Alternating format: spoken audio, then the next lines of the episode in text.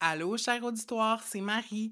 Avant qu'on commence l'épisode, je veux juste vous dire qu'il est question de grossophobie et d'alimentation, c'est le thème.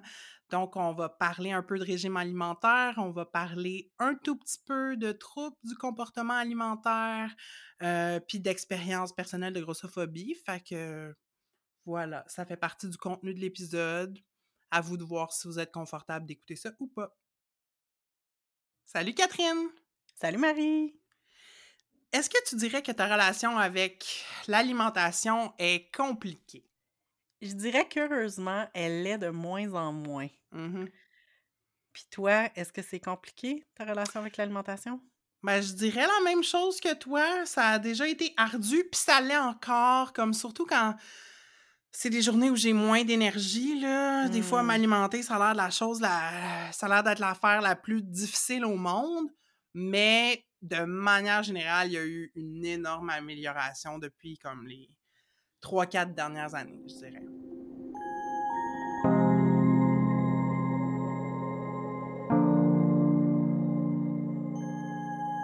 Vous écoutez Entre deux eaux, le balado où on nage entre la pataugeoire de la culture pop et les eaux profondes des feelings.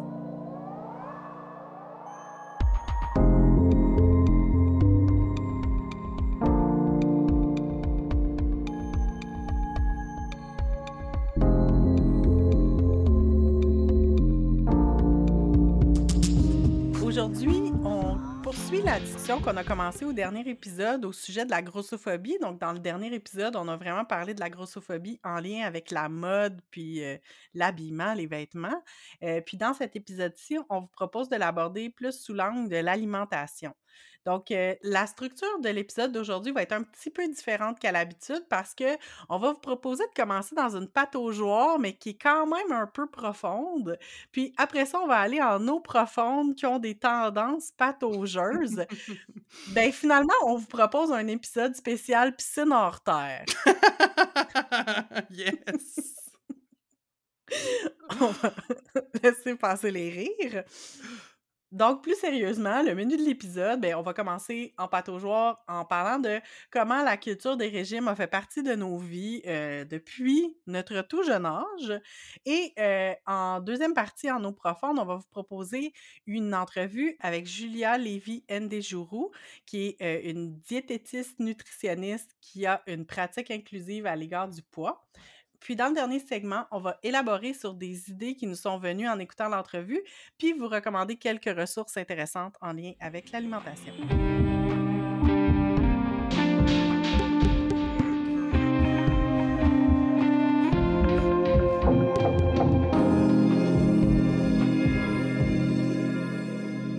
Catherine et moi, on est des filles de la banlieue, on est à l'aise avec les piscines hors terre. Alors, bienvenue, mettez votre petit costume de bain, dépliez l'échelle, puis on s'en va faire du courant. Fait que, plus sérieusement, on est en pataugeoire pour examiner, un peu faire une espèce de mise en contexte avant que vous écoutiez l'entrevue. Tu sais, pourquoi c'est un sujet qu'on trouvait important, tu sais, duquel traiter? Moi, c'est sûr que j'ai un historique, tu sais, par rapport à mon alimentation, comme certains troubles du comportement alimentaire.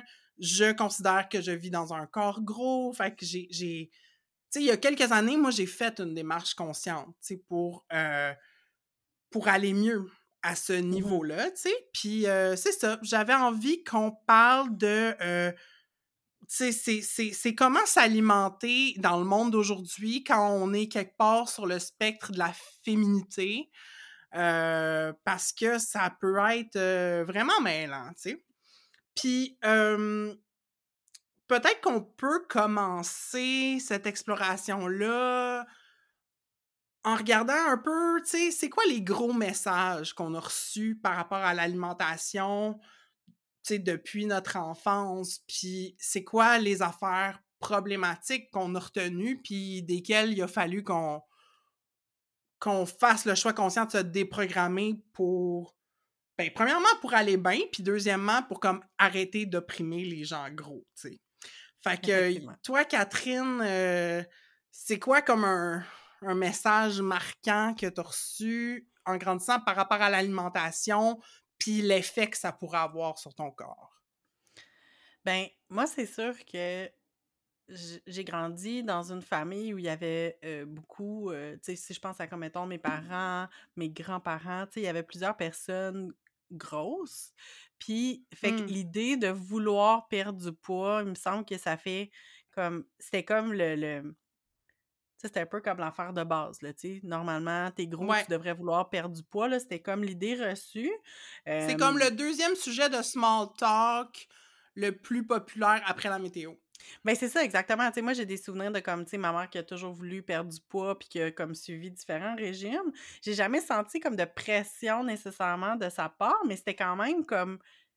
Puis, tu sais, je pense que ça allait au-delà de ma famille. Tu sais, il y avait comme une volonté de... On devrait vouloir perdre du poids si on est, quote unquote, en surpoids ou au-delà de notre poids santé, ce que j'ai pas mal toujours été toute ma vie, tu sais. Puis j'ai vraiment des souvenirs clairs, tu sais, je passais beaucoup de temps chez ma grand-mère quand j'étais jeune, tu sais, mettons autour de 9, 10, 11 ans, tu sais, puis j'ai des souvenirs de, tu sais, elle que dans son dîner, c'est genre un petit morceau de fromage, des petits raisins, puis genre une Nutribar ou, tu sais, les bars comme substitut de repas, là, ou chocolat qu'elle coupait en petits morceaux puis qu'elle mangeait, tu sais, comme je la vois super bien dans ma tête, puis j'ai des souvenirs d'avoir comme probablement demander qu'est-ce que ça... comme tu sais, je veux dire, quand t'es enfant, c'est attrayant, là, ça ressemble à une barre de chocolat, là, tu sais. Fait que, tu sais, d'avoir comme voulu y goûter, puis d'avoir, tu sais, j'ai encore le goût la texture de ces barres-là, tu sais. C'était fucking dur. Oui, ben c'est ça, c'était comme bizarre, c'était pas... En tout cas, c'était pas agréable, tu sais, c'est ça, fait que d'y avoir goûté, puis d'avoir fait, puis ma grand-mère qui m'explique que, ah oui, ben c'est une barre, c'est son repas, tu sais, puis ça remplace son repas, tu sais, puis de manger ça, puis de faire, ouais, c'est pas même intéressant. Puis plus tard, j'ai aussi des souvenirs qu'elle a, tu sais, commencé, dans ces années-là, c'était beaucoup Mince à vie qui était à la mode, qui avait sorti là, des programmes de nutrition, mais qui avait aussi un truc pour compter des points à la Weight Watchers, là, tu sais. Fait que je me souviens qu'elle m'ait comme expliqué comment ça marchait, puis comme comment compter les points, puis que je l'avais essayé, tu sais, ce qui est quand même un peu... whack pour, tu sais, j'étais enfant, là, j'avais probablement 10 ans, mais en même temps, j'ai vraiment pas un souvenir. Bien. C'est ça, mais j'ai pas un souvenir de genre, c'est ma grand-mère qui m'a assis puis qui a dit « Catherine, faut que tu maigrisses, voici, je vais t'expliquer comment tu vas maigrir », mais probablement que c'est moi qui était curieuse puis qui a fait « Hey, ça a l'air d'un cahier d'activité, je peux-tu en avoir une page, moi aussi, je peux-tu l'essayer, tu sais? » Je suis sûre que c'était ça, fait que je reviens sur des tu sais, j'ai comme la chance d'avoir des souvenirs vraiment naïfs de ça, là. Puis, mais en même temps, je me dis, de grandir avec des adultes qui sont insatisfaits de leur poids puis qui veulent maigrir, c'est clair que ça a eu un impact sur moi, tu sais, puis que j'ai eu l'impression, après ça, à l'adolescence, de me dire souvent... « Ah ben là, faudrait que je me prenne en main, puis que je perde un peu de poids, que je perde la petite bédaine que j'ai, tu sais, mais comme... On dirait que j'ai eu la chance, justement, d'avoir une vision naïve, puis pas beaucoup de motivation, tu sais, à entreprendre un régime. Je pense que j'ai jamais entrepris un régime, mais j'ai souvent eu l'impression qu'il faudrait que je fasse un régime, tu sais. Et ça, en étant comme un poids qui était pas... Tu sais, je pense pas que je pouvais me qualifier... Tu sais, je pense pas qu'à l'adolescence, j'étais grosse, mais j'avais nécessairement... Mais c'est aussi le fait que je suis grande. Fait que le fait que je suis grande, je suis nécessairement plus pesante que mes amis en partant. Mais c'est ça, tu sais, j'étais comme un peu moyenne, un petit peu élevée, mais en tout cas, c'est fucked up, là. Puis, il y a comme deux affaires qui montent à t'entendre parler de ça. Premièrement, j'imagine que c'était comme beaucoup plus prévalent chez les femmes de ton entourage, cette préoccupation-là pour le poids. Oui, parce que, tu sais, mon grand-père, il était gros, puis ça intéressait personne. J'ai pas le souvenir. Je me souviens, il y a eu plus un talk sur quand mon grand-père a perdu beaucoup de poids, mais c'était beaucoup lié à des périodes où il a été malade, tu sais. Puis je me souviens juste que ça l'avait comme vieilli, là, ça avait tellement vieilli sa face, mais c'est ça, tu sais, ça ne perdait pas lié à la santé, mais avant ça, on se disait pas, ah oui, ben en tout cas, j'entendais pas ça, là, qu'il fallait qu'il maigrisse, là. Puis une autre affaire qui m'est venue, c'est sais, on a eu souvent des discussions ensemble de, tu sais, du fait qu'on a grandi queer, puis qu'on savait pas nécessairement comment se nommer comme tel. Est-ce que tu te sentais comme en dehors de l'expérience féminine typique du fait de ne pas, tu sais, de décider de ne pas suivre une diète, par exemple? Peut-être, parce que, tu sais, je sais qu'il y avait beaucoup de messages sur les diètes, puis, tu sais, c'était, mettons, dans les magazines qu'on lisait adolescente, tu sais, c'était encore à l'époque où, tu sais, on proposait des diètes dans les magazines, mais je pense que je prenais ça tout comme le contenu sur le maquillage, c'est-à-dire que je m'en crissais, puis je me sentais toujours un peu inadéquate dans ma féminité, mais j'étais assez chill avec ça, fait que je pense que ça faisait partie des affaires de la féminité qui me concernait pas, drôlement, là, comme que ça m'atteignait pas. Puis je compare ça au maquillage, là, tu sais, pour moi, le maquillage, j'étais comme, OK, tu sais, à la limite, j'allais lire l'article, puis j'étais comme, c'est comme si je lisais la réalité d'une personne qui vit dans un pays complètement différent du mien, là. C'est intéressant. Moi, je dirais que j'ai une expérience qui ressemble à la tienne, mais qui est pas pareille, tu sais. T'as nommé les magazines, tu sais. Moi, le souvenir que j'ai en feuilletant, soit des magazines pour ados, puis dans mon cas, c'était des magazines américains, fait que c'est genre 17, YM, là, j'ai été abonnée à YM pendant un bout. Puis les magazines de ma mère que je feuilletais, mettons, dans la salle de bain, tu sais, fait que le Coup de pouce, Elle, Châtelaine, ça fait la merde. Fait que c'était des messages comme destinés aux ados, puis d'autres messages destinés aux adultes, fait que j'étais pas obsédée par l'idée de perdre du poids, mais je vivais une grande insatisfaction par rapport à mon corps puis mon apparence en général. Ouais. Puis, je pense que je manquais, puis I guess, heureusement, je manquais de motivation. Tu sais, je voyais plein de conseils, tu sais, comme des genres de hacks alimentaires, comme, je me rappelle, à un moment donné, c'était comme... il y avait beaucoup de conseils, surtout dans les magazines américains, genre, si tu vas au fast-food, qu'est-ce que tu dois manger? Genre, mettons, commande le chili chez Wendy's au lieu de la frite, remplace tes M&M normales par des M&M aux peanuts, genre, comme ça va la même. Très, très axé sur la consommation, là, mais, tu sais, ou comme dans les magazines québécois, c'est comme, remplace ta mayonnaise par du yogourt, pas de gras, tu sais, bon. Ouais. Puis, tu sais, je faisais pas, j'appliquais pas nécessairement ces conseils-là, mais il y avait toujours cette idée en arrière de la tête de « Ah, mais si je me forçais, peut-être que je serais plus belle, et là, je mets des gros guillemets, tu sais, donc je serais plus mince, donc je serais plus belle et désirable, mais je manque de volonté, donc je le fais pas. » Fait que là, c'était deux affaires. Je me sentais shitty parce que j'avais pas assez de volonté, puis je faisais en sorte que mon apparence que je jugeais négativement, c'était de ma faute. Puis comme, oui, c'était de ma faute, mais pas à cause de mon comportement, c'était de ma faute à cause des pensées que j'entretenais, tu sais, mais en tout cas... Oui, mais des pensées qui étaient amenées par... qui étaient conditionnées par tout un entourage. Absolument. Entourage, je veux dire, d'un environnement, en fait, tu sais, complètement grossophobe, puis obsédé sur la minceur, puis la perte de poids, là, tu sais, qui quand même... Mais je relate vraiment beaucoup à, tu sais, cette idée-là de... Puis même encore aujourd'hui, là, je pense des fois savoir ce que je devrais faire, ce qui serait bon pour moi, mais que je fais pas, tu sais. Puis je pense que c'est de même dans comme plein d'affaires, mais par l'alimentation, c'est clair, là. On se fait tellement dire... Tu sais, l'alimentation est souvent tellement présentée sous l'angle de comme des bons aliments puis des mauvais aliments. Puis c'est comme, je suis vraiment contente d'entendre de plus en plus... même dans la sphère publique, tu sais, des nutritionnistes ou, tu sais, des personnes, des professionnels de la santé qui vont venir dire comme, non, ça n'existe pas, là, des bons puis des mauvais aliments, mais ça reste comme ancré, là, tu sais.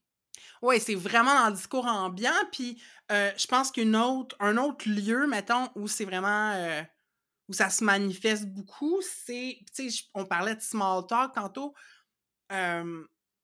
Puis là, on a moins la chance de vivre ça parce qu'on travaille de la maison depuis plus de 2 ans. Mais, tu sais, les lunchs avec les collègues du bureau, en général, parler de bouffe avec les collègues du bureau, les potlucks, c'est sûr qu'il y a tout le temps quelqu'un qui va avoir une remarque genre comme « Oh! » Comme, tu sais, quelqu'un qui amène des biscuits pour tout le monde, puis « Oh non! Ah, je peux pas manger ça! » Ou le lendemain de l'Halloween, genre comme « Oh mon Dieu, des bonbons! C'est qui a amené ça? » Puis genre, quelqu'un qui ouvre son lunch, puis là, qui s'excuse, tu sais, ou... ouais. Ah, c'est lourd, là, je trouve. Ben, ou carrément qui explique c'est quoi son nouveau régime, là, tu sais, puis ses objectifs de perte de poids, là. Des fois, c'est comme... Je trouve que des fois, c'est justement, là, tu sais, l'idée de « Ah oui, ben là, c'est correct que je peux manger un dessert aujourd'hui parce que je me suis retenue toute la journée d'hier. » Puis c'est fou à quel point, comme on dirait que par mes habitudes de travail puis de dîner, tu sais, comme j'ai souvent évité ça, comme j'allais pas souvent dîner dans la salle commune, tu sais, avec tout le monde pendant un bout, là, dans certains de mes emplois. Puis là, à un moment donné, j'avais comme recommencé à le faire parce que je me disais, ah, c'est tellement mieux de sortir de mon bureau, puis de, tu sais, aller jaser avec des collègues, puis tout. Puis là, ça m'avait comme abasourdi, là, la quantité de talk à propos des régimes, puis de la perte de poids, alors que, tu sais, j'ai pas l'impression que c'est des choses que mes amis proches font, tu sais. Fait que là, d'avoir comme des connaissances, justement, qui me parlent de ça, j'étais tellement... En tout cas, ça me mettait à terre, puis je me dis comme... Puis c'est dans des milieux progressistes, là, relativement. Toi, puis moi, on travaille dans le communautaire, fait que c'est pas genre... Tu sais, c'est des gens qui se targuent de ne pas être superficiels, tu sais. Oui, mais c'est ça, mais en même temps, tu sais, c'est tellement ancré, tu sais, dans nous, cette... Ben oui, fait que c'est ça. C'est pas la faute des individus, nécessairement. Là. Non, c'est ça, mais c'est tellement... Mais tu sais, en même temps, je pense que chaque individu peut, comme, s'éduquer, puis ça, comme, rendre compte, mais... C'est ça, on dirait que l'idée que la perte de poids est toujours souhaitable puis souhaitée, en partant, tu sais, je trouve que il y a plein de monde qui commence à comprendre que c'est pas vrai. Puis je suis tout le temps flabbergastée qu'il y a plein de monde qui comprennent pas ça ou qui veulent pas comprendre ça, là, tu sais, puis sont comme, mais non, mais il faut vouloir maigrir, là, puis t'es comme, ben, pas à tout prix. Ben, pas à tout prix, puis pas nécessairement, puis, tu sais, ben oui, exactement, tu parlais de ton grand-père que sa perte de poids était liée à une grave maladie, tu sais, comme... Ben oui, c'est ça. Pense-y avant de faire un compliment à quelqu'un que tu trouves qui a perdu du poids, tu sais. Ah oui. Comme peut-être qu'elle est en dépression ou peut-être qu'elle a eu un cancer. Comme ferme ta gueule. Oui, c'est ça. Puis ça te regarde pas. Puis même affaire pour une prise de poids. Tu sais, je pense que peut-être que les personnes, je sais pas, j'ai l'impression que les personnes vont plus parler dans ton dos quand tu as une prise de poids. Puis ils le feront pas dans ta face. Quoique, je veux vraiment pas dire que ça existe pas parce que je sais très bien que du monde qui te font des commentaires inappropriés puis des commentaires non sollicités sur ce que t'as l'air, il y en a en masse, là. Mais tu sais, c'est ça, là, tu devrais pas féliciter quelqu'un sur sa perte de poids ou sur sa prise de poids, whatever, comme ça te regarde pas. Oui, puis tu sais, comment je dirais ça? Cher auditoire d'Entre-deux-eaux, si vous écoutez cet épisode-là, c'est parce que je pense que vous avez comme minimalement une ouverture par rapport à, tu sais, réexaminer votre rapport à votre corps puis à l'alimentation. Puis même si vos choix alimentaires me regardent personnellement fuck all, c'est juste que si vous en parlez autour de vous, soyez conscient, consciente de l'impact que ça peut avoir sur d'autres. Parce que je sais que moi, comme personne grosse, puis aussi comme personne qui a choisi, tu sais, d'aller vers un parcours d'alimentation intuitive, souvent j'ai été dans des discussion, mettons, avec des collègues, tu sais, puis c'est soit qu'il y a des petites remarques grossophobes, genre « Ah, j'ai donc bien pris du poids » ou comme « Ah, je suis donc tannée de ma bédaine », puis moi, je suis à côté, en tant que personne grosse, que je suis comme « Ok, donc, les jugements que tu as envers toi-même, tu les as sans doute envers d'autres corps aussi, tu sais. » Fait que là, c'est comme « Est-ce que j'interviens ou... » Puis je fais de l'éducation pendant que c'est mon heure de dîner, genre, ou... Tu sais, je ferme ma gueule, puis je contribue à ce que mon environnement de travail c'est cette espèce de micro-agression-là ponctuellement, tu sais. Fait que c'est pas, tu sais... Je comprends que toutes les personnes sont à un point différent par rapport à ça, mais dans des settings comme ça, je sais pas, tu sais, essayez d'avoir... Je pense qu'on peut tous et toutes développer une plus grande conscience par rapport à l'impact de nos mots, même si c'est du jugement qui est critique à notre égard, mm-hmm. puis c'est pas dirigé envers d'autres personnes, comme ça peut quand même... c'est ça, avoir un effet comme un peu d'effritement, puis ça peut être lourd à porter pour les personnes qui sont dans des situations d'oppression. Puis là, présentement, on parle de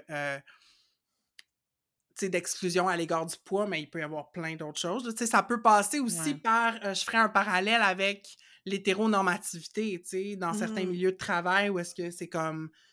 Les identités queer sont invisibilisées parce que les personnes présument que tout le monde est straight, tu sais, puis essayons, tu sais, de déconstruire, mais en tout cas...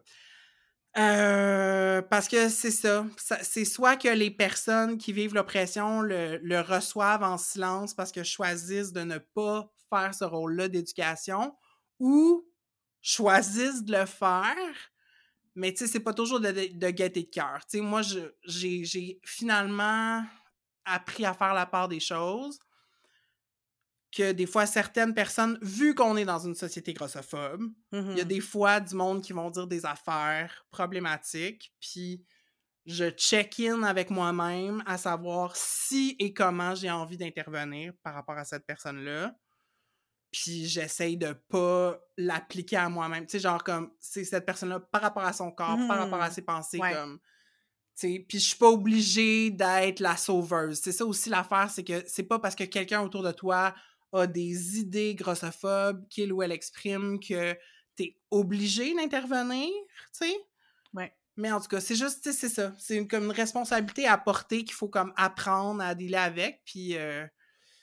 ben, si on se soucie d'autrui, on va peut-être essayer de minimiser cette... ou de porter tous ensemble la responsabilité de déconstruire nos préjugés. Fin de mon éditorial. Tellement bien dit.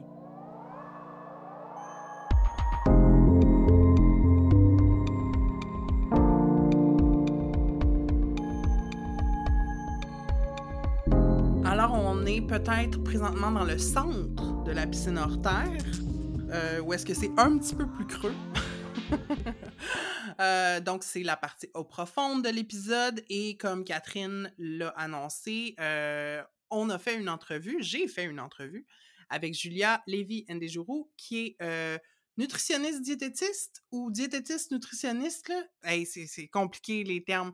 Et donc, elle a une pratique privée, elle a aussi une présence en ligne sur les médias sociaux, puis elle met vraiment de l'avant une approche inclusive à l'égard du poids dans sa pratique. Alors, comme d'habitude, j'ai commencé l'entrevue en demandant à Julia de se présenter.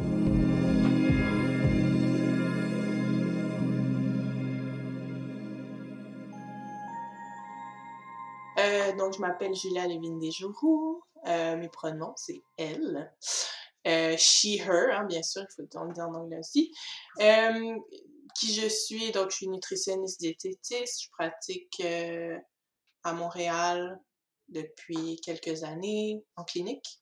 Et j'ai aussi un baccalauréat en psychologie. Donc, je suis intéressée par le comportement alimentaire, vraiment beaucoup, depuis longtemps. Et je termine en ce moment une maîtrise aussi en nutrition et je risque de continuer aussi plus loin dans les études graduées, donc j'aime aussi l'aspect recherche de tout ce qui a trait au comportement alimentaire, puis l'accompagnement des gens qui veulent travailler sur leur relation à la nourriture, leur comportement alimentaire, ouais. Mmh. Puis je pense que tu travailles aussi avec un collectif présentement. Oui, merci de me le rappeler, parce que ça ne fait pas très très longtemps, mais oui, maintenant je travaille avec Manger en harmonie. Donc, qui est un groupe de nutritionnistes qui travaillent avec l'approche inclusive à l'égard du poids, l'alimentation intuitive. Et c'est ça, on fait de la clinique, il y a un programme de groupe et aussi des conférences, toutes sortes de projets qui font rayonner cette approche inclusive à l'égard du poids. Nice! Puis, tu as mentionné que tu étais nutritionniste, diététiste. Je sais que même pour moi, c'est pas clair la différence entre les deux. Fait que c'est quoi une nutritionniste versus une diététiste? Pourquoi tu as les deux? Est-ce que tu peux préciser? Absolument. Oui. En fait, c'est qu'au Québec, mon titre officiel, c'est nutritionniste, trait d'union, diététiste, parce qu'au Québec, ce sont deux termes qui sont protégés. Donc, ça veut dire que les personnes qui ont ce titre, c'est des personnes qui ont fait le même programme que moi, universitaire, et aussi qui sont donc inscrites à l'Ordre des nutritionnistes, diététistes du Québec. Donc, c'est pour ça que moi, j'utilise les deux titres. Au Québec, on peut aussi des fois dire diététiste. Il y a des gens qui vont dire diététiste, il y a des gens qui vont dire nutritionniste, mais on est...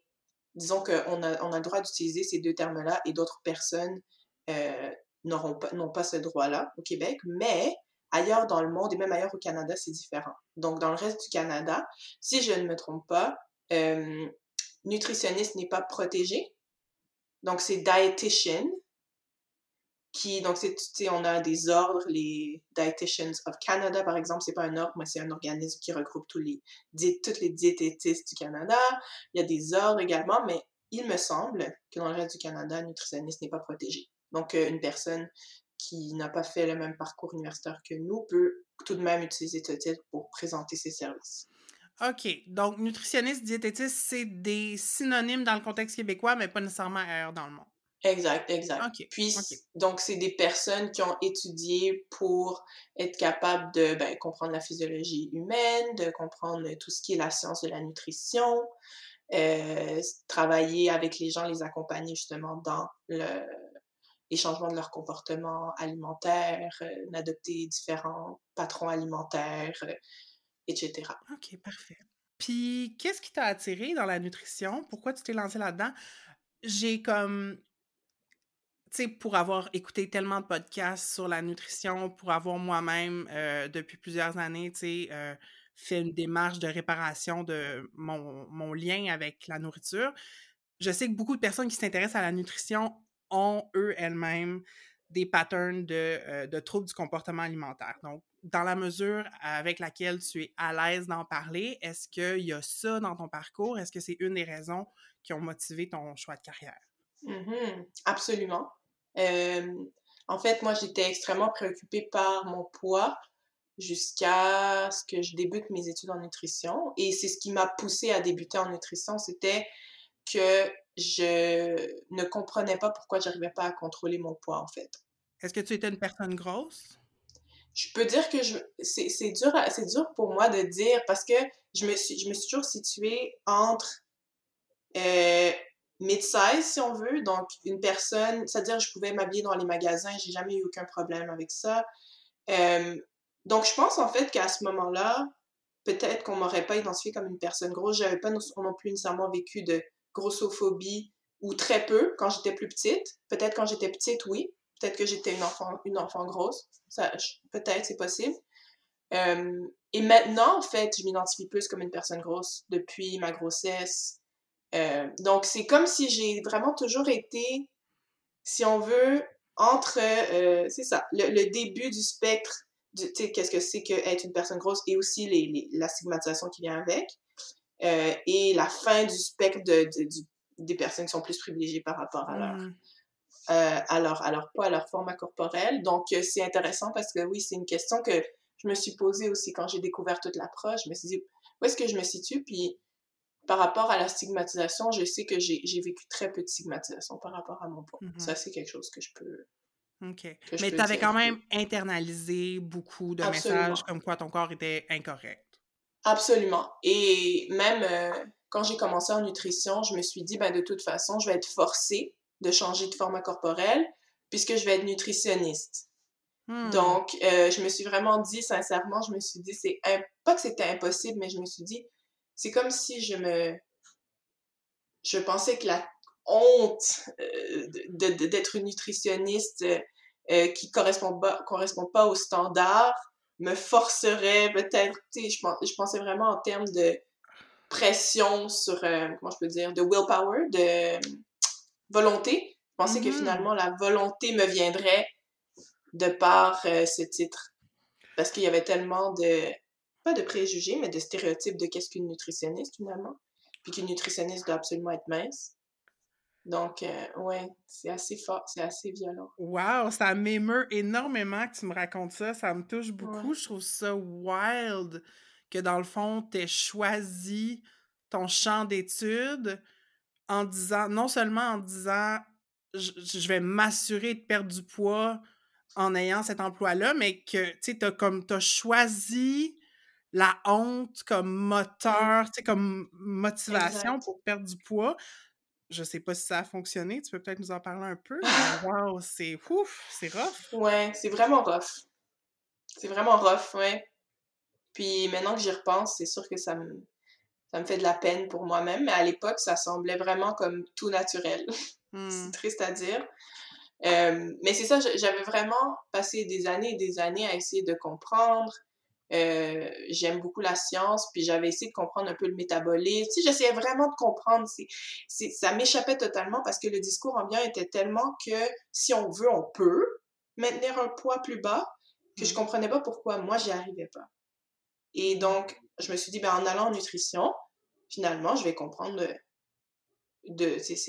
je vais comprendre la science et donc je vais être capable de me l'appliquer et je vais également aider tout le monde, bien sûr, à perdre du poids. Donc, c'était vraiment dans cette optique que j'ai commencé le programme et ensuite, ça a changé quand je suis tombée dans un trouble alimentaire, je dirais, au bout d'un an. Et au bout de... C'est ça. Donc, au bout d'un an... Je sais pas, mon programme a duré une année de plus que les autres, que mes autres collègues, parce que j'ai fait un transfert. Donc, je dirais que après 2 ans dans nutrition, je me suis intéressée à une approche différente, parce que j'avais vraiment touché le fond du baril du trouble alimentaire que j'avais à l'époque. Puis ça a été quoi l'étincelle qui t'a... À part ta souffrance, là, t'as dû être exposée à un livre, à quelque chose. C'est quoi qui t'a fait dire qu'il y avait une autre voie? Je pense que j'étais au courant de l'approche déjà. Je pense que j'en avais entendu parler. On parlait un petit peu d'alimentation intuitive à l'époque, vraiment un tout petit peu. Mais je me rappelle que j'avais regardé un petit peu de quoi il s'agissait, puis je m'étais dit « mais non, ça, c'est pas axé sur le poids, donc c'est pas pour moi ». J'ai été exposée à ça, je pense, quand j'ai fait des recherches sur... Oui, j'ai cherché un podcast, parce que j'ai toujours été obsédée par les podcasts, j'adore les podcasts. Et il y a un moment où, justement, j'ai vraiment décidé que je voulais arrêter de souffrir, en fait. Moi, c'était vraiment ça. Je voulais arrêter de souffrir et je me suis sentie un peu prête à tout, hein. Je me suis dit, bon, ben là, vraiment, je me sentais vraiment mal. Et aussi, je pense que je vivais aussi, du point de vue personnel, un moment difficile parce que ma mère avait eu un diagnostic vraiment très, très sérieux, tu sais, d'une maladie. Et j'ai comme un peu une réalisation de, OK, mais la vie, c'est pas ça. T'sais. J'ai comme un peu eu ce moment où j'ai réalisé que c'était vraiment pas si important que ça, finalement, tu sais, cette obsession, puis c'était peut-être un peu trop, évidemment, avec la souffrance que je vivais par rapport à ça. Il faut dire qu'à l'époque, j'avais justement vécu une perte de poids, donc j'avais jamais réussi entre gros guillemets, à perdre du poids, puis à ce moment-là, j'avais réussi à maintenir pendant plus longtemps que dans le passé, mais à un prix extrême, justement, de souffrance, et là, je m'étais dit, OK, donc si c'est ça... je refuse. Donc, en fouillant justement pour un podcast, je pense que j'ai vraiment été sur n'importe quel moteur de recherche. Là, puis j'ai cherché podcast, alimentation. Puis j'ai eu la chance de tomber sur Food Psych. Ouais. Puis elle commençait, ça faisait pas très très longtemps là, qu'elle avait son podcast. Et je l'écoutais. J'ai commencé à l'écouter. Ça roulait beaucoup, beaucoup. Il m'a fait beaucoup réfléchir et c'est grâce à ce podcast que j'ai changé. J'ai décidé d'essayer autre chose. Fait que ça a été après ça graduel. Puis est-ce que tu pratiquais à ce moment-là ou tu étais encore aux études? Non, j'étais encore aux études. J'ai eu cette chance. Fait que tu as toujours eu une pratique avec ce côté-là bienveillant, health at every size. Ouais. Absolument. Puis t'as terminé tes études, dans le fond, peut-être en te spécialisant ou en étant comme à l'affût de trucs? Oui, absolument. Quand j'ai terminé mes études, Déjà, j'ai commencé à poser des questions en cours pour essayer de comprendre pourquoi il y avait autant de différences entre ce qu'on m'enseignait puis ce que j'apprenais sur la science du poids et tout ça. Ensuite, j'ai essayé d'avoir des stages qui étaient alignés aussi avec mes intérêts. Donc, j'ai pu faire un stage à l'hôpital Douglas dans le programme des troubles alimentaires. J'ai pu faire un stage aussi à l'organisme Équilibre pour qui j'écris encore des blogs maintenant. Donc, j'ai eu des vraiment beaux stages, puis ça m'a mis en contact avec des gens, justement, qui avaient une approche vraiment beaucoup plus alignée avec ce que je recherchais. Mais je dirais qu'on n'en parlait pas au Québec de cette approche, sauf peut-être pour une nutritionniste, Lisa Rutledge, qui en parlait un peu plus. Et c'est sûr que j'en oublie, c'était pas absolument la seule, mais moi, la seule que j'ai entendue, c'était elle. Et donc, je lui ai demandé, tout de suite, je lui ai écrit, je lui ai demandé si on pouvait aller prendre un café, parce que je trouvais vraiment que ça manquait absolument. Puis on parlait d'alimentation intuitive un peu plus quand même déjà, vers la fin de mes études, mais je dirais que c'était pas encore axé sur justement l'approche inclusive à l'égard du poids, parce que l'alimentation intuitive, c'est, comment je peux dire, elle peut être utilisée aussi sans nécessairement qu'on mette l'accent sur l'aspect réduisant la stigmatisation à l'égard du poids, puis etc. Donc, voilà. Fait que ça, on se reporte, on était quoi, en 2015? Quand est-ce que tu as gradué? Non, plus 2017. Ah ouais, tant que ça, OK. Fait qu'à ce moment-là, donc il y a 5 ans, pratiquement personne avait cette approche-là au Québec dans le monde de la nutrition. Qu'est-ce que tu dirais qui a changé pour le mieux depuis? Je dirais que il y a eu un immense changement dans la pratique des nutritionnistes dans les 5 dernières années. C'est ça. Donc, il y en avait des nutritionnistes qui avaient cette approche, il faut que je le dise. OK. Mais il y en avait très peu. Maintenant, je dirais que c'est extrêmement populaire comme approche. Les gens veulent se former. D'ailleurs, c'est pour ça que j'ai participé à la création d'une formation avec 2 collègues, dont Lisa, que j'ai mentionné tout à l'heure, sur l'approche inclusive à l'égard du poids, parce qu'il y avait beaucoup de questions, parce que les gens ont commencé à poser des questions. Donc, moi, je recevais de plus en plus de questions. Et puis, je dirais que ça s'accélère. Que là, dans les 2 dernières années, ça s'accélère encore plus. L'intérêt est grandissant. Surtout maintenant qu'on parle beaucoup plus de la stigmatisation à l'égard du poids, dont on parlait à peine avant. Donc maintenant, c'est comment on peut... C'est comme si les professionnels se disent comment je peux pratiquer en restant bienveillante et en stigmatisant pas mes clientes ou mes patientes. Donc là, je pense qu'on est parti pour vraiment changer la pratique des professionnels de la santé en général. Puis concrètement, comment ça s'incarne dans ta pratique, cette volonté-là d'être bienveillante par rapport à tes clientes, mais aussi quand tu interagis avec des collègues, peut-être pour changer les mentalités, ou qu'est-ce que tu as dû, par rapport à toi-même, continuer à déconstruire? C'est quoi les manières efficaces que tu as trouvées pour lutter contre la grossophobie dans le cadre de ta pratique? Je dirais que la première chose, c'est de mettre de côté l'idée qu'on aide les gens à perdre du poids.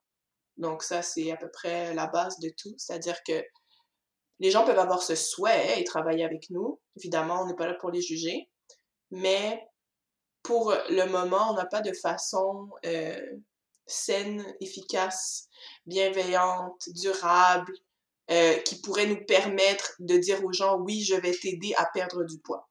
Donc, c'est pas quelque chose qu'on peut promettre parce que selon les données qu'on a, c'est pas quelque chose qui est possible dans la grande majorité des cas. Donc déjà, mettre ça de côté, c'est difficile pour beaucoup de personnes et je comprends pourquoi. C'est la première chose. La deuxième chose, c'est justement de reconnaître la grossophobie, donc de reconnaître l'existence de la grossophobie.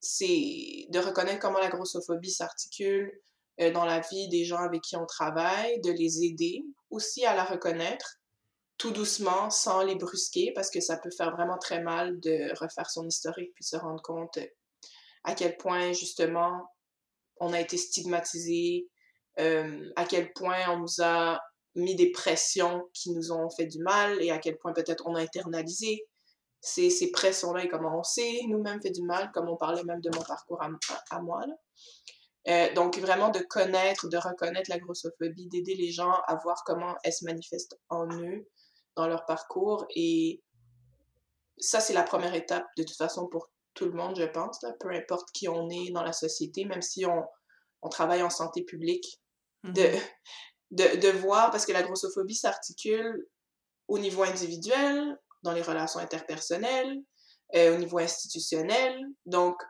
c'est la première chose, si on veut combattre une forme de stigmatisation, c'est de se rendre compte qu'elle existe, de voir comment elle existe, et aussi de voir comment elle existe en nous. Donc, moi, c'est sûr que j'ai fait ce travail sur moi-même avant de commencer à faire des consultations.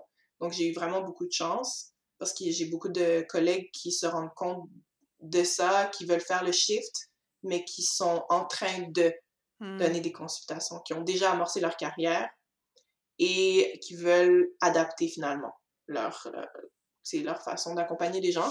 Mais c'est hyper important de faire le travail sur soi, parce que c'est sûr que ça va teinter la façon dont on travaille avec nos clients. Puis, je sais pas d'où vient cette expression, mais j'y crois vraiment, c'est que on peut pas amener les gens plus loin que nous, que là où nous, on est, dans le sens où c'est dur de déconstruire des choses chez les gens qu'on n'a pas vraiment abordées, déconstruites, ou qu'on n'a pas pris le temps au moins de considérer chez nous-mêmes. Donc, oui, le travail sur soi aussi, c'est important.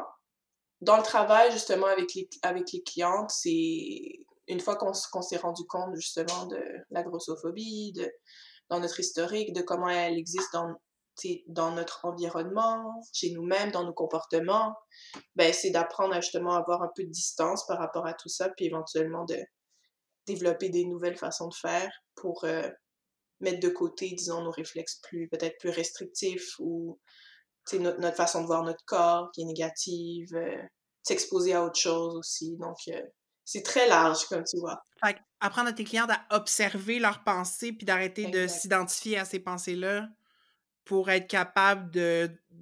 qu'elles peuvent se rendre compte. Puis là, je dis « elles », là, parce que je présume qu'il y a beaucoup de femmes. Mais... Oui, moi aussi, je parle de mes clientes, parce que c'est surtout des femmes.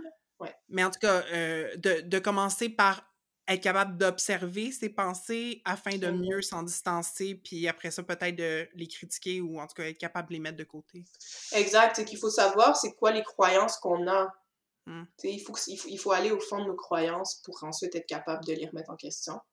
Parce que sinon, on est toujours confronté à ça, comme ça vient nous mettre des bâtons dans les roues. Donc, on démystifie beaucoup de croyances, justement, par rapport au poids, par rapport à la beauté, par rapport à nos relations avec les autres personnes, en lien avec notre poids ou nos comportements alimentaires, ou...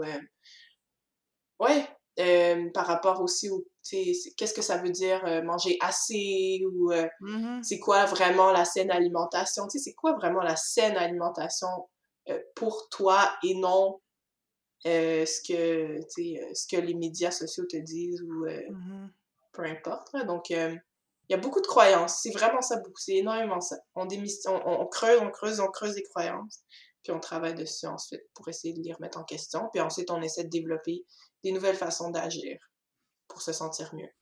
Puis, au niveau des croyances, au niveau peut-être des comportements à déconstruire, je ne sais pas s'il y a un profil type là, de ta cliente, mais est-ce qu'il y a des choses qui sont différentes entre, mettons, une personne mince qui vient consulter avec toi versus une personne, disons, à partir de médecins, ou qui a peut-être vécu de la grossophobie, soit de la part d'autres personnes, ou difficulté à s'habiller, ou difficulté à s'asseoir dans un bus ou dans un avion, ça peut run the gamut, là, mais entre les personnes minces et les personnes plus grosses, est-ce que tu vois une différence en termes des besoins de tes clientes? En termes des besoins? Ou est-ce qu'il y a des choses qui sont plus difficiles à déloger d'un côté ou de l'autre? Je pense que, premièrement, je dirais que la majorité des clientes que j'ai, c'est des femmes. Je veux pas dire grosses, parce qu'elles ne vont pas toutes s'identifier de cette façon-là, mais disons que c'est des personnes qui ont vraiment vécu de la stigmatisation à l'égard du poids, Ça peut être au point de vue médical, ça peut être justement dans l'enfance, ça peut être... Donc, évidemment qu'une personne mince aussi peut vivre, peut s'être fait faire des commentaires ou peut avoir grandi dans un environnement extrêmement grossophobe et donc avoir une peur extrêmement ancrée de prendre du poids. Donc, je pense que c'est sûr qu'il y a...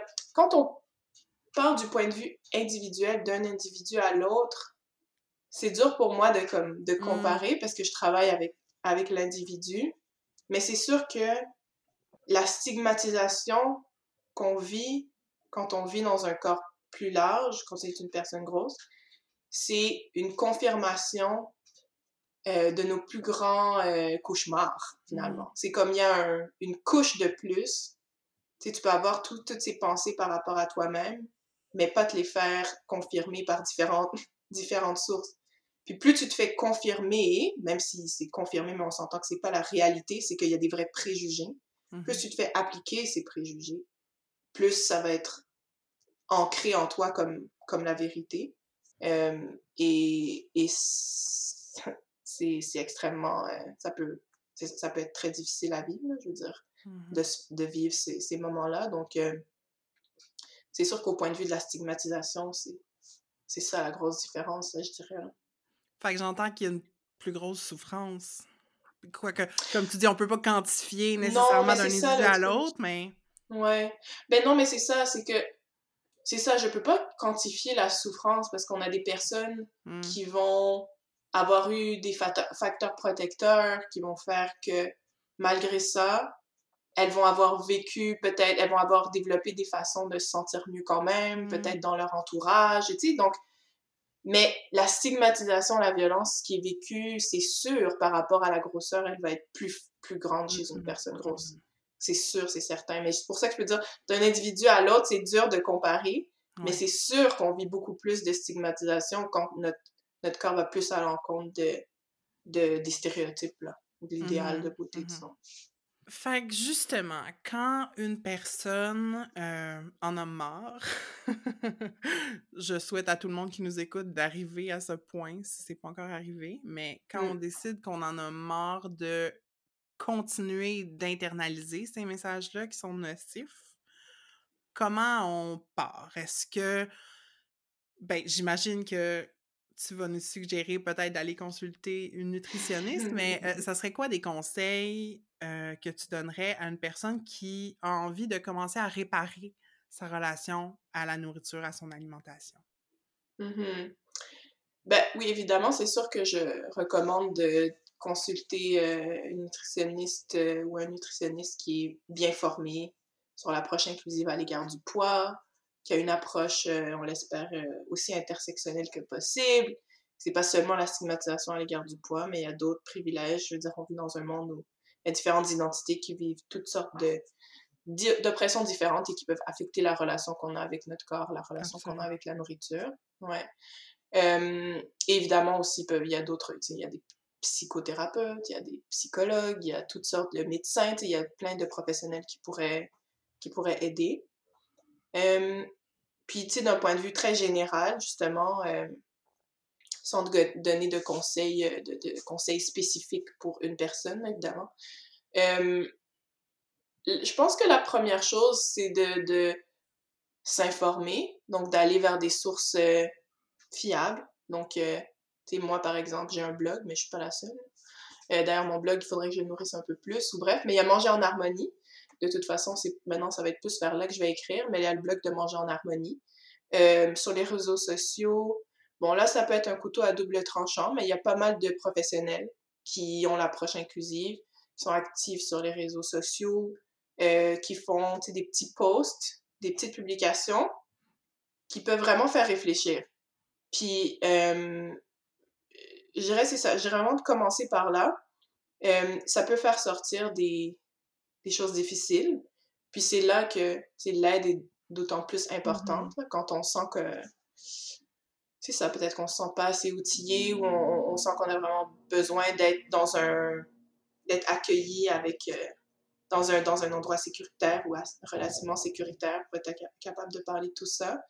De s'entourer, C'est pas donné à tout le monde, mais si on a un bon système de soutien, ou même pas un système, ça peut être une personne peut-être qui est aussi intéressée par ça. Tu sais, dans mon cas, par exemple, j'ai deux amis hyper proches qui ont été vraiment intéressés quand j'ai commencé à parler de ça. Donc, qui sont les personnes qui sont intéressées à des gens qui sont pas du tout intéressés? Ça les... Au contraire, ça les active, ils se sentent peut-être menacés, bref, c'est pas facile. Mais il y a des gens, parfois, qui prêtent l'oreille, puis c'est intéressant d'aller explorer qui est intéressé, justement, à peut-être cheminer ensemble, ou écouter, ou s'informer aussi, parce que, justement, souvent, c'est une question de se sentir rejeté, tu sais, toute la notion de « si j'ai pas un corps, j'ai pas tel corps, alors je vais me faire rejeter ». Donc, c'est important de soi-même se prouver que c'est faux, tu sais, en allant chercher des gens qui peuvent nous soutenir. J'irais d'être très patiente, parce que c'est vraiment un long cheminement. Donc, d'aller petit à petit, prendre ça une bouchée à la fois, on n'est pas obligé de... T'sais, on peut se lancer, c'est bien aussi, puis là aussi, l'aide professionnelle peut aider, mais c'est normal de prendre un pas de recul, de revenir... de faire des changements, puis après, ouf, on est un peu moins confortable. Donc, de persévérer, parce qu'il y a vraiment moyen de se sentir beaucoup mieux. Ça se peut. Mm-hmm. Ouais, de toujours garder l'espoir. Ouais. Puis, je sais que, ben, tu sais, t'as parlé du cheminement un peu non linéaire, là, de cette oui. Réparation-là qui peut prendre du temps. Puis, je pense que pour moi, une grosse partie de mon travail de déconstruction puis de réparation est passée par l'acceptation du fait que ça va pas en ligne droite, puis de lâcher prise sur la perfection. C'est la perfection de ce que mon corps doit avoir l'air, ce que mon alimentation doit avoir l'air. C'est ça, ça fluctue d'une journée à l'autre, nos besoins changent. Fait que d'être ouvert à ces modulations-là, puis dans un monde tellement rigide où est-ce qu'on s'attend à recevoir de l'extérieur un mode d'emploi sur comment les choses fonctionnent, de se départir, c'est ça, de ce mode d'emploi-là complètement externe, puis de se reconnecter à l'intérieur, c'est un peu épeurant, mais c'est super intéressant aussi. Mm-hmm. Mm-hmm. Oui, comme tu dis, on nous a pas appris à cheminer de cette façon-là. On nous a pas appris à vivre la réalité qui est que on chemine, personne ne chemine, rares sont les personnes qui vont cheminer vraiment tout droit, puis que, de toute façon, la fin du cheminement, c'est la mort, donc à un moment donné, tu sais, je veux dire, comme tu dis, on fluctue, à un moment donné, ça va bien, peut-être de mieux en mieux, hop, il se passe quelque chose, c'est vrai, il faut être, tu sais, on se rappelle que, oui, finalement, j'avais oublié, tu sais, comment je me sens quand ça va un peu moins bien, puis hop, après, on reprend, mais ce qui aide à garder espoir, c'est que finalement, on perd jamais nos avancées, même si on doit parfois prendre une pause. Et ça nous revient toujours plus vite, je dirais. Et une chose qui aide beaucoup avec tout ça, c'est de justement développer de la bienveillance envers soi pour un peu mettre en action notre anti-perfectionnisme, parce que je trouve que l'autocompassion, c'est justement une façon d'oublier les objectifs, puis toujours de se recentrer sur comment je peux prendre soin de moi, comment je peux être bienveillante envers moi-même, peu importe que ça aille bien ou pas. Donc, ça, c'est un outil qui pour moi est vraiment super intéressant. Ouais. L'autocompassion, ça a été un game changer pour moi, fait que je suis contente que tu le nommes. Ouais. Puis, en terminant, est-ce que tu aurais un mot de la fin? Est-ce qu'il y a quelque chose qu'on n'a pas exploré que tu aimerais ajouter? Mais en fait, je pense que je reviendrai à ce que tu disais, qui est que ça peut être épeurant comme cheminement, et c'est comme la vie, à l'image de la vie, on vit des hauts, on vit des bas, puis c'est difficile d'accepter qu'avec l'alimentation, puis justement le poids, ça peut être aussi pareil, alors qu'on nous fait croire que ça devrait être très simple. Mais que justement, ça c'est vraiment une belle façon de, je pense, commencer le cheminement, c'est en travaillant sur... cette acceptation, puis cette autocompassion. Alors, commençons là, par accepter là où on est, réaliser là où on est et avoir confiance que peu importe ce qui se passe, on va toujours faire notre mieux pour bien se traiter. Puis souvent, ça permet d'avoir un cheminement qui est moins pénible. Et souvent très agréable. Il faut dire qu'il y a des moments agréables aussi. Quand on découvre des aliments qu'on s'est interdits, quand on se voit pour la première fois puis que finalement on se trouve très belle, ou même qu'on se trouve, on est neutre, tu sais, qu'on arrive à atteindre cette neutralité puis qu'on est capable de se rendre compte des petits moments comme ça, des victoires. Donc, c'est ça. Ça peut être vraiment un super beau cheminement. Merci beaucoup, Julia, d'avoir pris le temps avec moi aujourd'hui. Ça fait plaisir.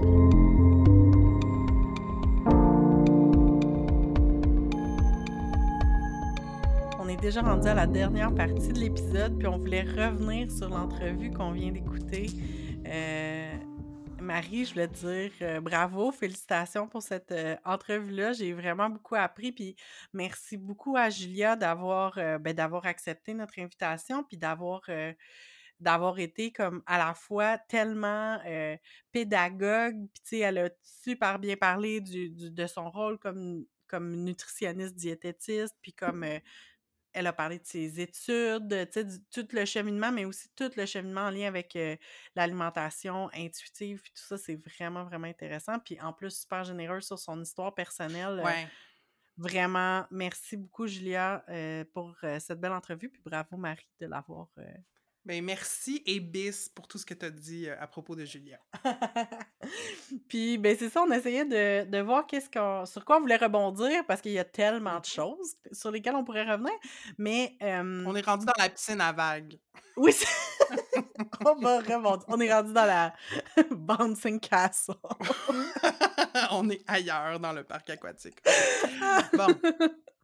Mais c'est ça, on essayait de voir. Puis moi, il y a une phrase que Julia a dit dans l'entrevue qui m'a comme partie complètement dans une autre direction, mais qui était vraiment intéressante. C'était, elle posait la question, tu sais, qu'on vient à se demander, c'est quoi vraiment pour toi la saine alimentation? Qu'est-ce que ça veut dire? Puis c'est quoi la saine alimentation pour toi spécifiquement et non pas ce que les médias sociaux te disent ou ce que, tu sais, j'ai envie d'ajouter, tu sais, ce que la société te dise ou la société grossophobe te dit.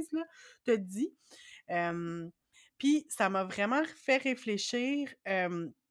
au fait que, justement, les règles, quote-unquote, concernant l'alimentation, ben, sont tellement pas universelles, puis c'est pas vrai qu'un conseil qui s'adresse à une personne est le même pour les autres. Puis, ben moi, j'ai une expérience... Ben, comme vous savez, je suis parent, je suis mère d'une fille de 4 ans, et ma fille a la fibrose kystique, donc c'est une maladie qui est souvent méconnue parce que ça, c'est quand même une maladie rare puis qu'on associe beaucoup aux fonctions pulmonaires, mais il y a tout un volet digestif à la fibrose kystique parce qu'en fait, les personnes, ben, la plupart des personnes qui ont la fibrose kystique sont pas capables de produire les enzymes qui digèrent les graisses et les protéines.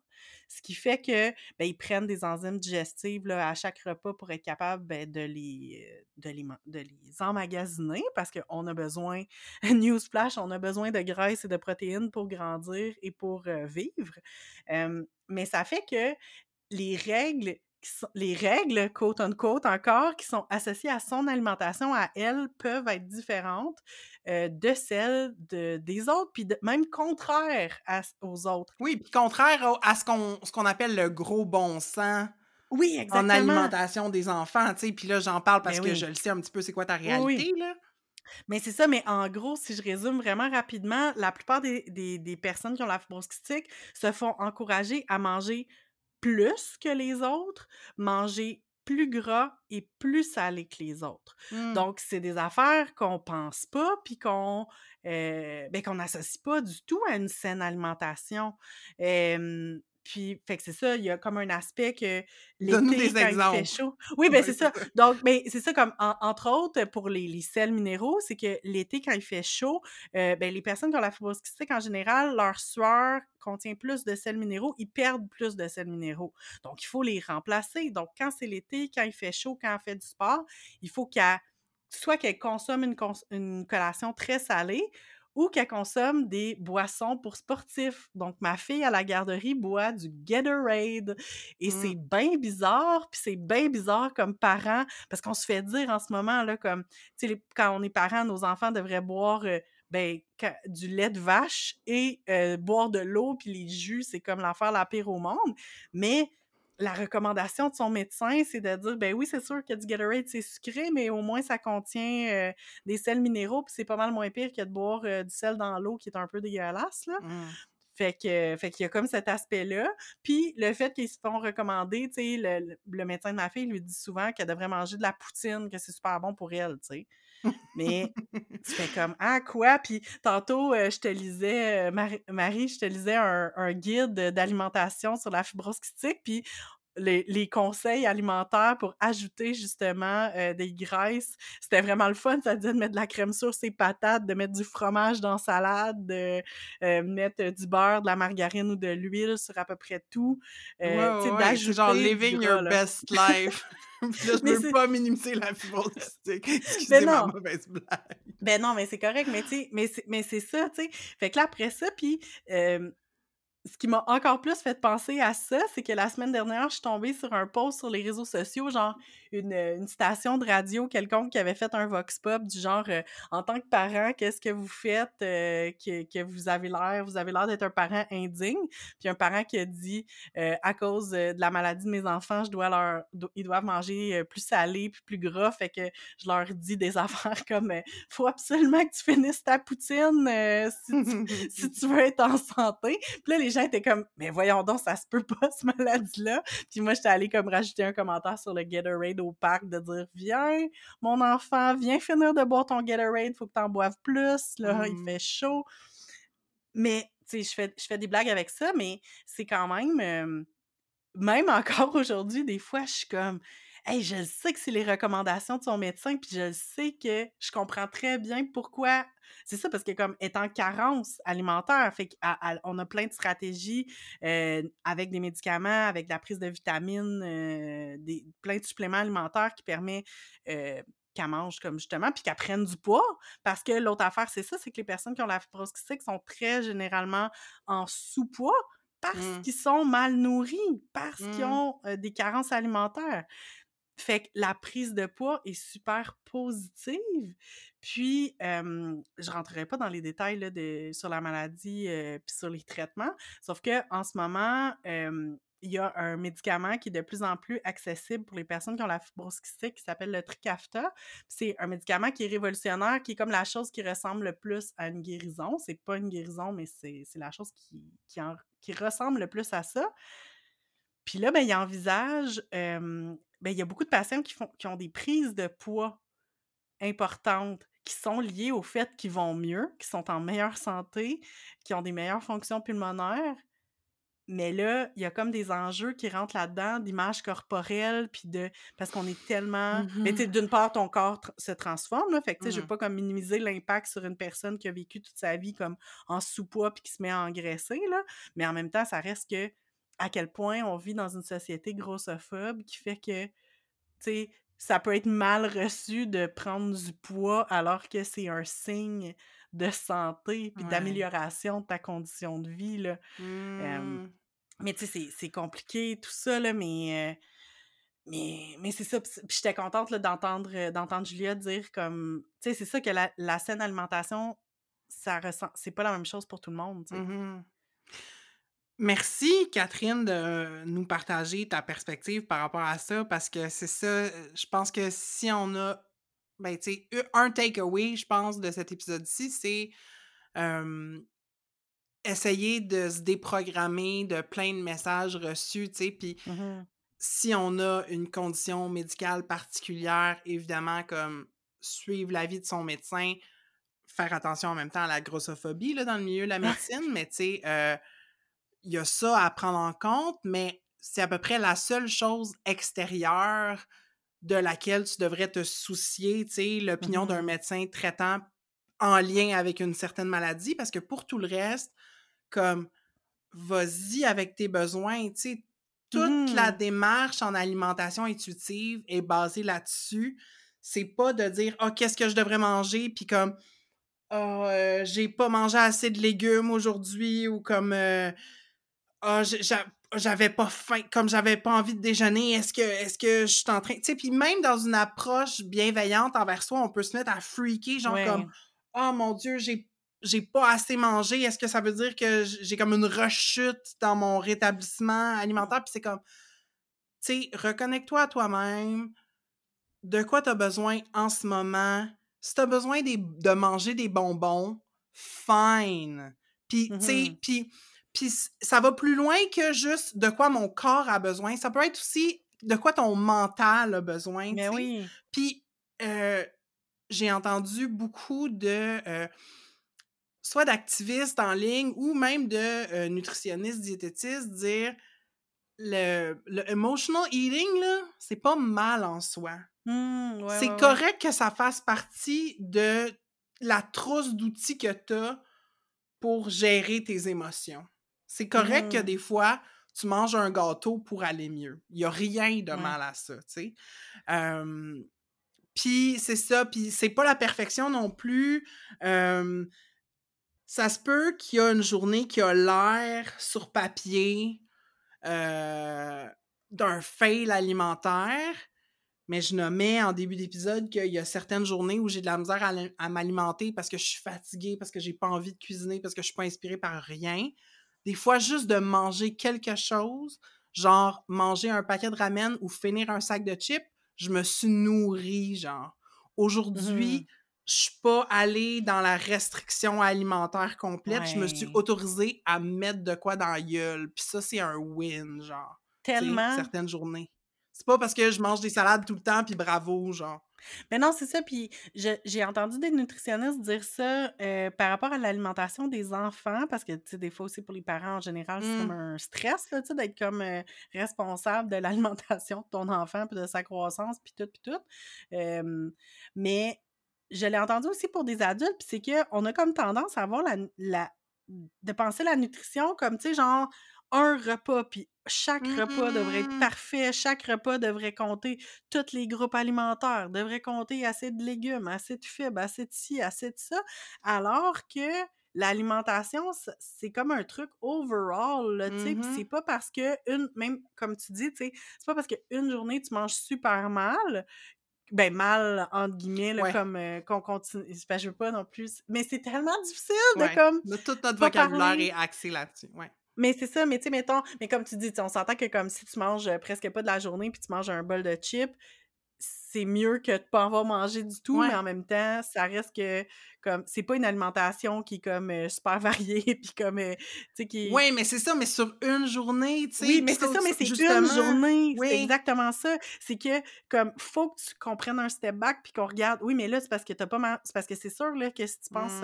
4 ans manger juste un bol de chips par jour, puis c'est ça ton alimentation, probablement que tu vas avoir des carences alimentaires, j'imagine, mais... C'est pas ça que t'as fait, là, comme, c'est une journée, là, c'est pas... Ben oui, puis, tu sais, c'est ça, j'ai des moments dans l'année, tu sais, mon alimentation est pas la même de l'été à l'hiver, tu sais, d'une journée à l'autre, dépendamment de est-ce que j'ai dormi ou pas, tu sais, puis c'est ça, accepter la fluctuation, puis apprendre à se faire confiance, tu sais, puis c'est compliqué parce que, comme je disais dans l'entrevue, tu sais, on est conditionné à vouloir comme un guide d'utilisation, là. Je vais manger ça tous les jours. Puis il y a des gens qui le font. Puis c'est correct aussi, tu sais, dans le sens où je suis pas là pour juger quiconque, mais il y a des personnes qui décident de manger la même affaire à tous les jours, tu sais. En tout cas, c'est comme une track de conversation que j'hésite à prendre, là, mais dans le sens où tant que tu y trouves ton compte, puis tant que ton... C'est parce que c'est ça, on rentre dans l'individuel, puis tu peux même plus... Tu peux pas donner de conseils. Mais non, c'est sûr. À the end of the day, c'est ça. C'est comme, est-ce que tu te sens bien par rapport à ton rapport à l'alimentation? Puis est-ce que t'es suffisamment nourri, tu sais? Overall. Je pense que c'est ça le plus important, tu sais. Tellement. Puis là, on voulait terminer en faisant comme quelques petites recommandations de ressources. On voulait mentionner que, bien, c'est sûr qu'on vous invite à aller voir le site de Julia. Je pense qu'il y a beaucoup d'informations là-bas. On va vous mettre tous les liens en description d'épisode. Toutes les choses qu'elle a mentionnées là, oui, durant l'entrevue, ça va être là. Oui, puis elle nous a envoyé aussi une liste de comptes Instagram vraiment intéressante à suivre. Fait qu'on va vous relayer ça dans nos réseaux sociaux, puis dans le lien de l'épisode. Puis on voulait comme faire un shout-out à un podcast québécois qui est assez intéressant, que moi j'aime vraiment beaucoup, puis je sais que Marie, toi aussi, c'est le podcast « On s'appelle et on déjeune » qui est animé par deux nutritionnistes québécois, donc Bernard Lavallée et Catherine Lefebvre. Puis c'est super intéressant, c'est super varié, ils parlent de plein de sujets. Moi, un de mes épisodes préférés ever d'eux autres, c'est la fois qu'ils se sont intéressés aux saveurs puis qu'ils ont testé plein de saveurs de chips. C'était vraiment très drôle. Fait que tu sais, ça va comme très globalement dans l'alimentation, mais parle de plus en plus d'alimentation intuitive, puis une des affaires que j'aime le plus de ce podcast-là, c'est qu'ils ont été super ouverts sur tout leur cheminement dans les dernières années, parce que, bien, puis Julia l'a mentionné dans son entrevue, là, c'est pas leur formation qui les a amenés à parler d'alimentation intuitive, là, tu sais, ça les a amenés à remettre en question beaucoup de choses qu'ils avaient appris à l'école, puis qui étaient même, à la limite, contraires à ce qu'ils faisaient, là, dans leur profession, fait que, honnêtement, je trouve ça vraiment le fun de voir, puis de les voir comme, tu sais, je trouve que c'est très... il approche ça avec beaucoup d'humilité, là, je trouve, là, de faire « Hey, pour vrai, avant, je pensais ça » ou « Je recommandais ça » ou « C'est comme ça que je travaillais, puis maintenant, voici comment ma pensée a changé, comment ma pensée a évolué, voici qu'est-ce qui m'a aidé », puis ils sont vraiment ailleurs, puis c'est vraiment le fun. Là. Ouais, très cool podcast.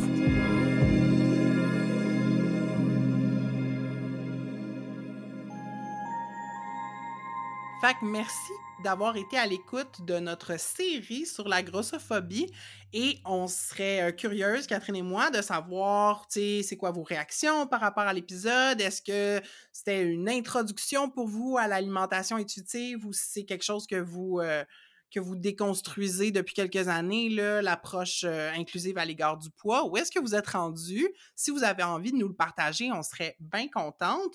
Fait qu'envoyez-nous vos réactions, là. Vous pouvez nous envoyer des DM sur Facebook ou sur Instagram avec le handle entredeuxeaux.balado. Puis, vous pouvez répandre la bonne nouvelle autour de vous. Si vous aimez le podcast, parlez-en à votre tante, à votre cousin, à votre collègue, à votre best. Le bouche à oreille, c'est vraiment la meilleure façon de faire connaître les podcasts. Puis, vous pouvez aussi la partager la bonne nouvelle plus... en tout cas, visuellement, mettons, là, sur vos médias sociaux, vous pouvez faire une story, un post en nous taguant, puis on est juste contente de savoir que vous nous écoutez, puis que vous nous envoyez de l'amour. Puis un autre moyen de nous aider à faire rayonner le podcast, c'est d'aller nous mettre 5 étoiles dans Apple Podcasts et dans Spotify. C'est vraiment apprécié. Et si vous en avez les moyens, vous pouvez joindre les rangs de nos flotteurs, c'est-à-dire les personnes qui contribuent financièrement au balado. Donc, vous pouvez programmer un don récurrent ou faire un don unique à Entre-deux-eaux pour aussi peu que $1 par mois. Et en échange, vous allez recevoir quelques fois par année des épisodes exclusifs. Toutes les infos pour nous soutenir sont sur notre page web au entredeuxeaux.pinecast.co dans l'onglet « Nous soutenir ». Et puis, dans 2 semaines, on va s'attarder à un autre sujet, puis on fait encore plus éclater le format de l'épisode. On a une invitée spéciale, puis on fait vraiment un deep dive sur nos identités queer, puis comment qu'on vit notre queerness. Alors, c'est à ne pas manquer dans 2 semaines. Bye-bye! Bye-bye!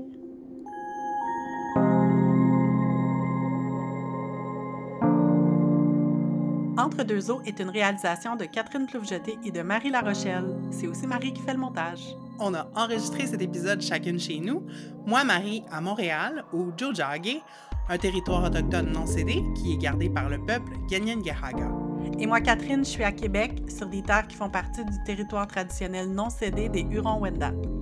Merci à Roxane de Carufel pour notre visuel et à Poulin pour notre thème musical. Ce balado est une idée originale de Catherine et Marie.